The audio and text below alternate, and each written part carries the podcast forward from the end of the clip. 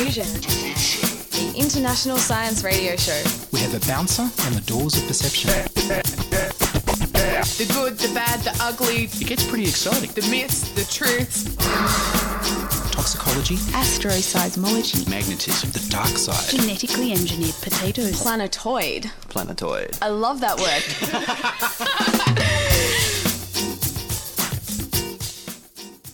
Hello and welcome to Diffusion. Sit back and relax while we inject weird and wonderful science directly into your genes. I'm Ian Wolfe. On this edition, fresh scientists take the Bright Sparks Challenge to explain their research in the time it takes to burn down a sparkler.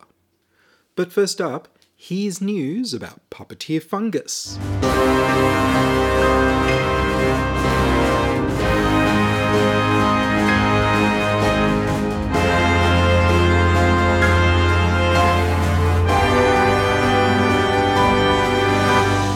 Fungus in ants' clothing.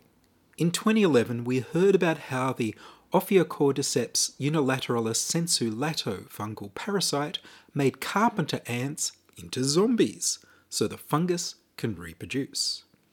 The fungus infects carpenter worker ants and then makes them climb tall plants so that the fungus fruiting stalk can burst from the ant's head and spray fungal spores onto fresh ants from a greater height to start the cycle again. Biologists had thought that the fungus took over the ant's brain and used chemical manipulation to make the ant want to climb the tall plants and grab the branch with their jaws before they're killed by the fungus. However, when researchers at Penn State University created 3D images of the inside of the fungus possessed ants, they were surprised to discover that there was no fungal infection in the brain right up until the fungus in the ant's body killed the ant. Instead, the fungus infects the ant's muscles, encircling them to create a network that operates the ant like a puppet a fungus nervous system network. The fungus knows how to operate the ant's legs to make it climb plants and clamp on tight with the ant's jaws. The whole time, the ant is free to watch what's happening, but can't resist the takeover of its body by the puppeteer fungus.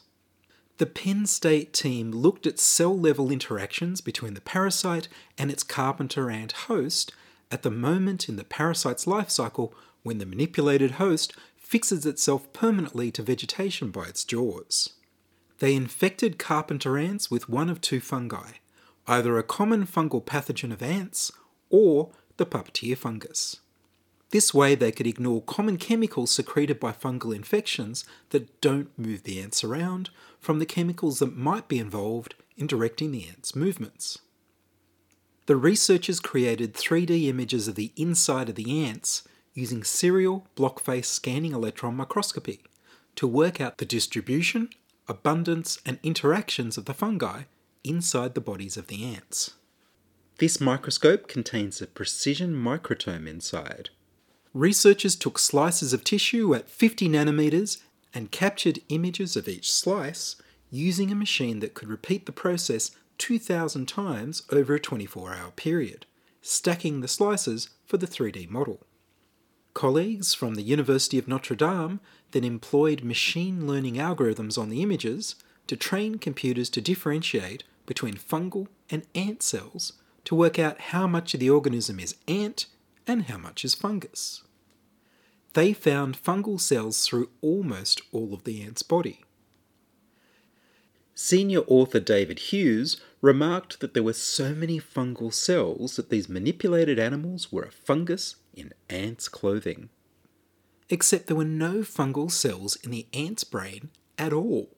So instead of the fungus motivating the ant to move its own muscles, the fungus moved the ant's muscles with its own network of fungal cells, like an added nervous system, overriding any commands the poor ant was frantically giving its traitorous body. The researchers suspect that the fungus may still chemically alter the ant's brain, but they're not sure. As to why the fungus saves the brain for last, their best guess is that the fungus may need the ant's brain in order to make the final bite that hangs the ant from the high branch it's climbed before the spore stalk bursts through the top of its head. Or maybe the fungus is just saving the best for last.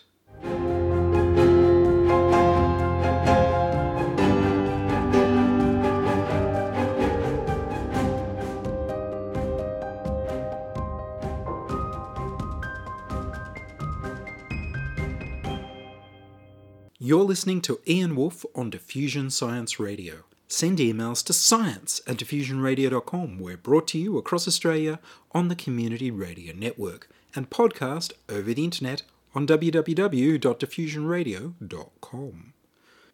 Neil Byrne is the creative director of Science in Public, helping scientists present their ideas to the public in plain English. Science in Public is celebrating its 20th year.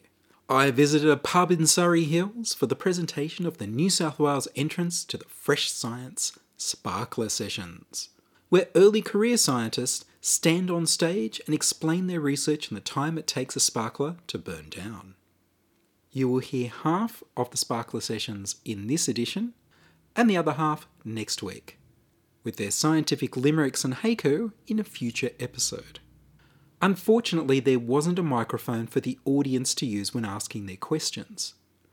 And their questions weren't repeated on microphone by the host or the speaker, so I will be revoicing the questions so you can hear them. Dr. Leigh Dayton, an experienced science communicator, asked most of the questions, and she was one of the judges for the night. Now, here's your host, Neil Byrne. Good evening. My name's Neil Byrne.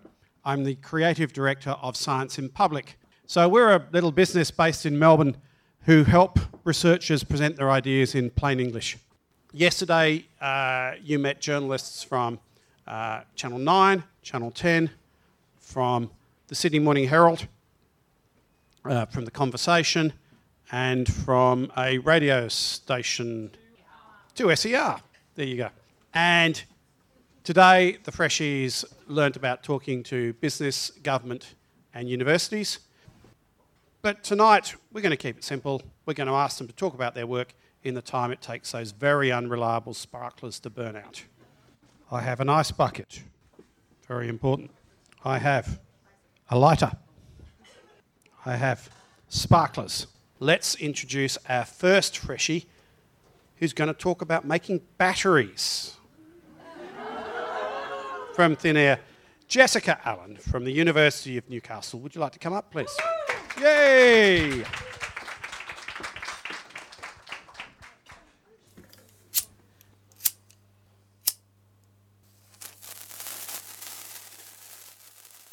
starts burning, but you've got to hold it steady. So, oh, it's just a bit nervous. It's, it's shaking. This sparkler is making a whole lot of heat from a chemical reaction that's also producing a gas. Much like when we burn coal, we also make a gas, carbon dioxide. Now, this reaction might seem like it's pretty irreversible, it's a one way street, but actually, we can reverse the reaction and we can make solid carbon from gaseous carbon dioxide. Now, who here has an iPhone? Right? Everyone. And did you know that most of the material that makes up your battery in the iPhone is made of carbon? But not just any carbon, it has to have special properties that make it good at storing electrical energy. Um, and what we can do is using sunlight and carbon dioxide is we can make this very special carbon even better than the normal carbon that they use for batteries, but it's renewable, we have greenhouse gas emission reductions, and more batteries!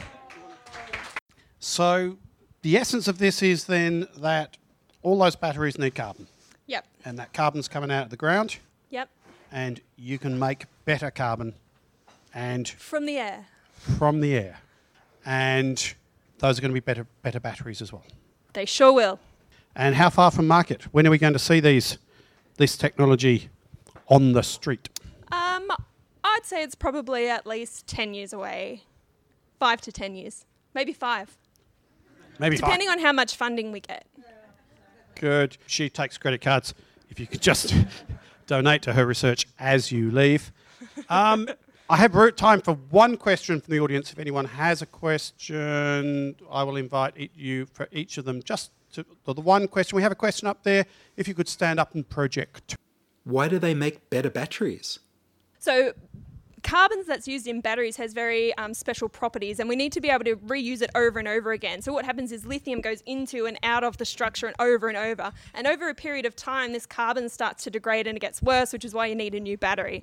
So, what we can do when we're actually making the carbon from scratch, it didn't have any precursor, we're actually building it how we want it to be built, is that we can build it in the right structure so that that disintegration doesn't happen. Thank you very much. Excellent. Thanks for going first. And second this evening, we're going to find out about uh, smoking. We've looked at Yik Lung Chan from the University of Technology, Sydney. Coming up. Excellent. Here is your sparkler. Okay, one second. Don't inhale. Ooh, so we know that the sparkle creates smoke, and we know the smoke is really bad. But then what we we also know that smoking, um, uh, mother who are smoking is actually ba- bad the, for the baby, and we know that it's going to cause lung disease in long term. But we, we what we don't know is how it causes it. So the mechanism we find is basically called rage, as angry as this sparkle. So we are trying to find a treatment options to actually calm this rage down, and probably this sparkle is going to burn down. Uh, and in that way, we can actually stop those diseases uh, eventually and help to, you know, cure patients with lung diseases. And it's burning. Excellent. Uh, actually, Oh. still got quite long. We have time for a question from me. So, we know that smoking's bad for you, but what your work is showing is that it's not just bad for you, but that smoking, when you're planning family, when you're pregnant, when baby's born, could actually lead to emphysema for the baby much later in life Yes. and at quite high levels. quite oh three times. So basically, other research find that it's actually three times higher chance that the baby will have the I mean the baby when they grow into an adult they will have emphysema, emphysema easier, three times. But what we are finding is we find the mechanism of that.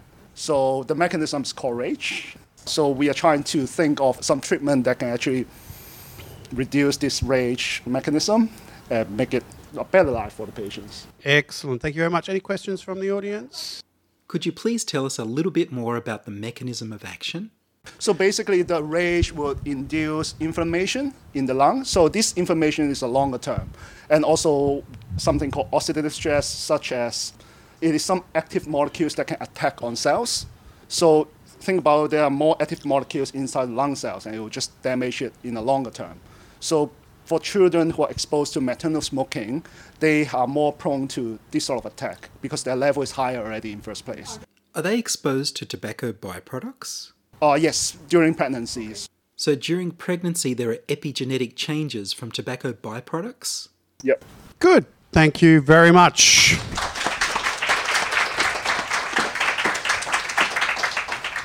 Next, nitrogen. Nitrogen is important, isn't it? How important is it? Oh, one word. I say nitrogen, and suddenly a fresh scientist appears. This is wonderful. Zhengru Yen from the Centre for Carbon, Water and Food at. Doesn't say where you're from. The Centre for Carbon, Water and Food at what university? Sydney University. At the University of Sydney, which still thinks it's Australia's only university.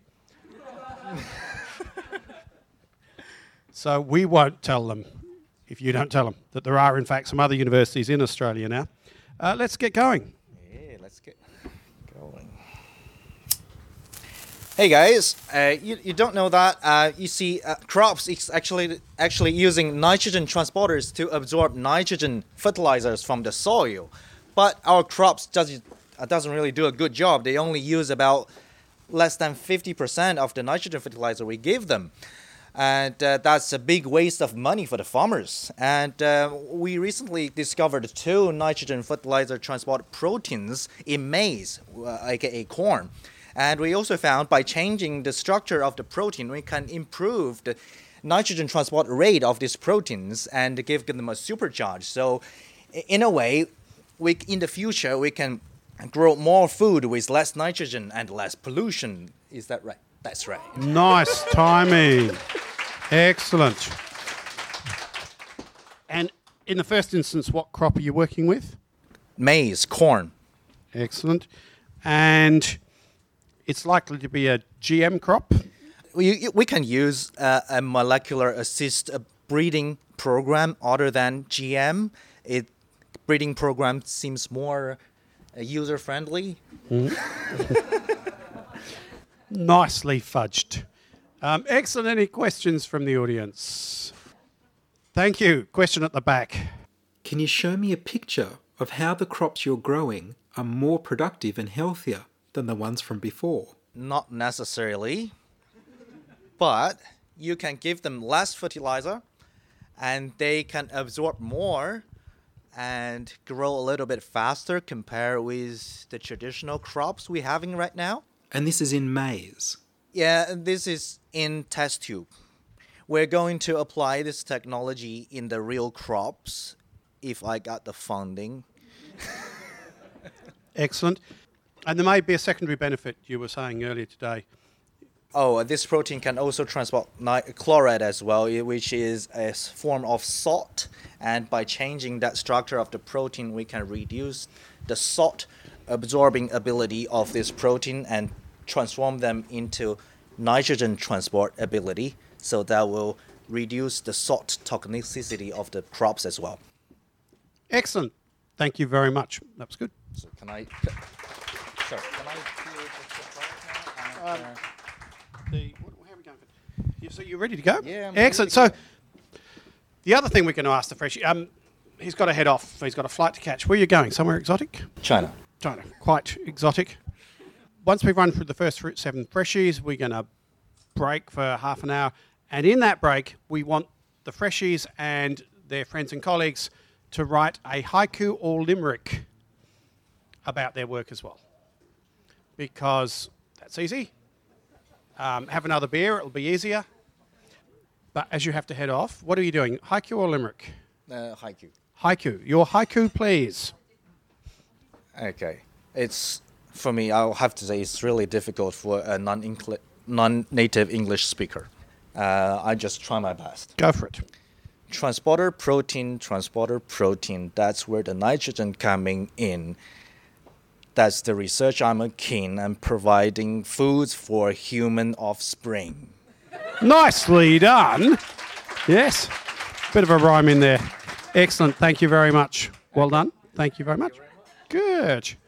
So I'm feeling a bit of pressure in my eyeballs. I'm, I can't really see clearly. Rona may have a solution to that from the University of Sydney. Come on down. Rona Chandrawati from University of Sydney, and we're going to talk, I believe, about glaucoma. All right, so what I do, my research focuses on developing a new treatment for glaucoma. So, what is glaucoma? It's uh, irreversible, irreversible blindness that affects more than 60 million people worldwide. So, what happens in glaucoma eyes is our liquid flow is blocked, um, so it creates high pressure. So, this is the problem that we need to tackle to lower the eye pressure. I develop tiny particles that can be implanted into the eye that can be instructed to lower eye pressure at the disease site at the right dose and at the right time. So we have shown in a mice model that our particles implanted can significantly lower eye pressure compared to the non-treated eyes that can delay the onset of blindness. Very close. Nicely done. Excellent. Thank you very much. Any questions from the audience? Just while they think about that. So currently, I drop several times a day. Yep. What potentially, uh, how often would we need to use your treatment? Yes, so once implanted, it will be stable over months, so at least six months. So that will reduce the necessity of um, having patients to deliver eye drops, which is the most common treatment of glaucoma at the moment. So you're not going to cure it, but you're going to you're going to slow its development. Yes, and make it more convenient than eye drops. Excellent. Any other questions? Yes, question down there. How is this treatment delivered? Contact lenses? Ah, you wish you'll wish you hadn't asked that. that is the difficult question. Um, so it will be implanted, so it's through injection into the eye. yeah, you see, like injection. I got no issue with that. I you're going to stick a needle in my eye? No. but only once every six months, potentially. Potentially. Good. Good.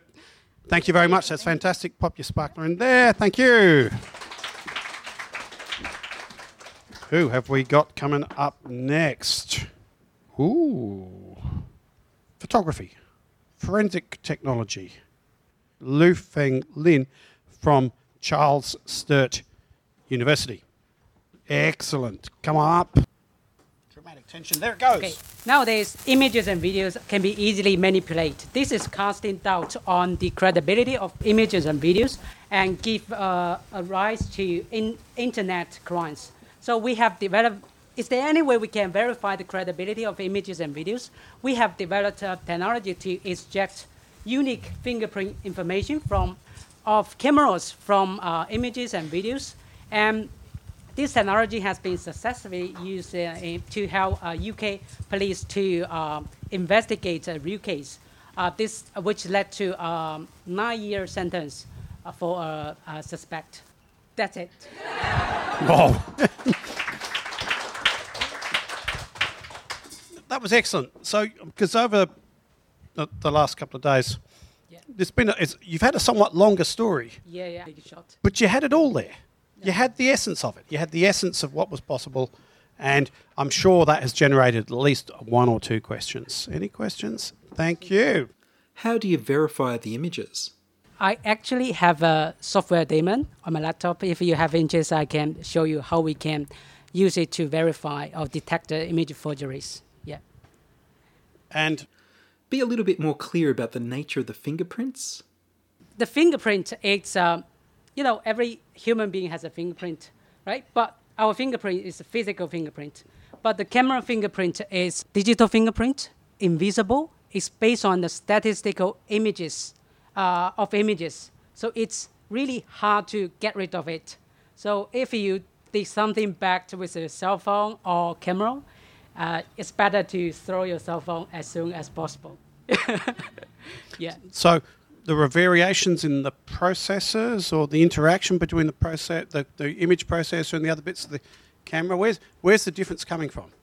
Why isn't every smartphone? eh, well, Why isn't every iPhone That's- 22 exactly the same? That's due to the imperfection of miniaturization process. So it's really hard to control the process of making every pixel. So there will be always a slightly difference between different pixels because there are a huge amount of pixels. So this make it very random and unique. This can serve the same purpose as our human fingerprint. So it really comes down that, that, that, that every camera is is just that little bit different. Yeah, And there's enough variation yeah, that you can find that variation Yeah. and track it back. yeah, that's right. And this first case was the Surrey Police, Uh, Sussex, Sussex Police. uh, uh, Sussex. in, yeah. in, in the UK. So already in use. Excellent. Thank you. very much.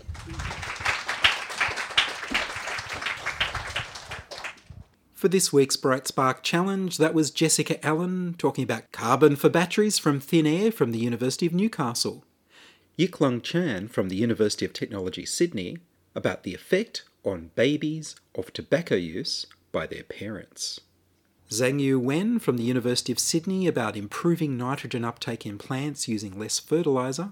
Rona Chandrawati from the University of Sydney talking about glaucoma treatment implants. And Xufeng Lin from Charles Sturt University with forensic verification of digital photos and videos. Listen for the final round of Bright Sparks next week. They were seldom bored with anything. They were constantly building up stores of information in active memory banks.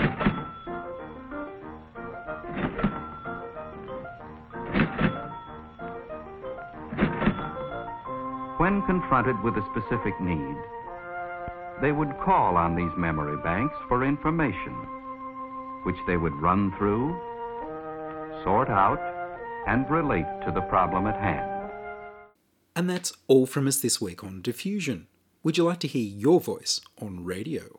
Record a voice memo on your phone or use the voicemail tab on the website. Somebody should try it.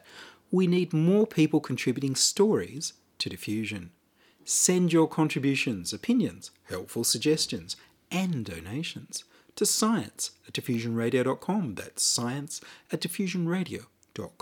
Please do send me an email so I know you're listening and you'd like to hear more episodes. Please like the Diffusion Science Radio page on Facebook and rate the show on iTunes. Tell your friends. Follow me on Twitter at Ian Wolfe. Join my patrons in supporting the show at patreon.com slash diffusionradio. The news music was Rhinos theme by Kevin MacLeod of Incompetech.com. Soundcheck and fact-checking by Charles Willock. I produce Diffusion, which is broadcast around Australia to 27 stations on the Community Radio Network, including 2 RBM in the Blue Mountains of New South Wales, 8 Triple C in Alice Springs and Tennant Creek, 2 NVR in Nambucca Valley, and 3 MBR in the Mallee Border districts of Victoria and South Australia.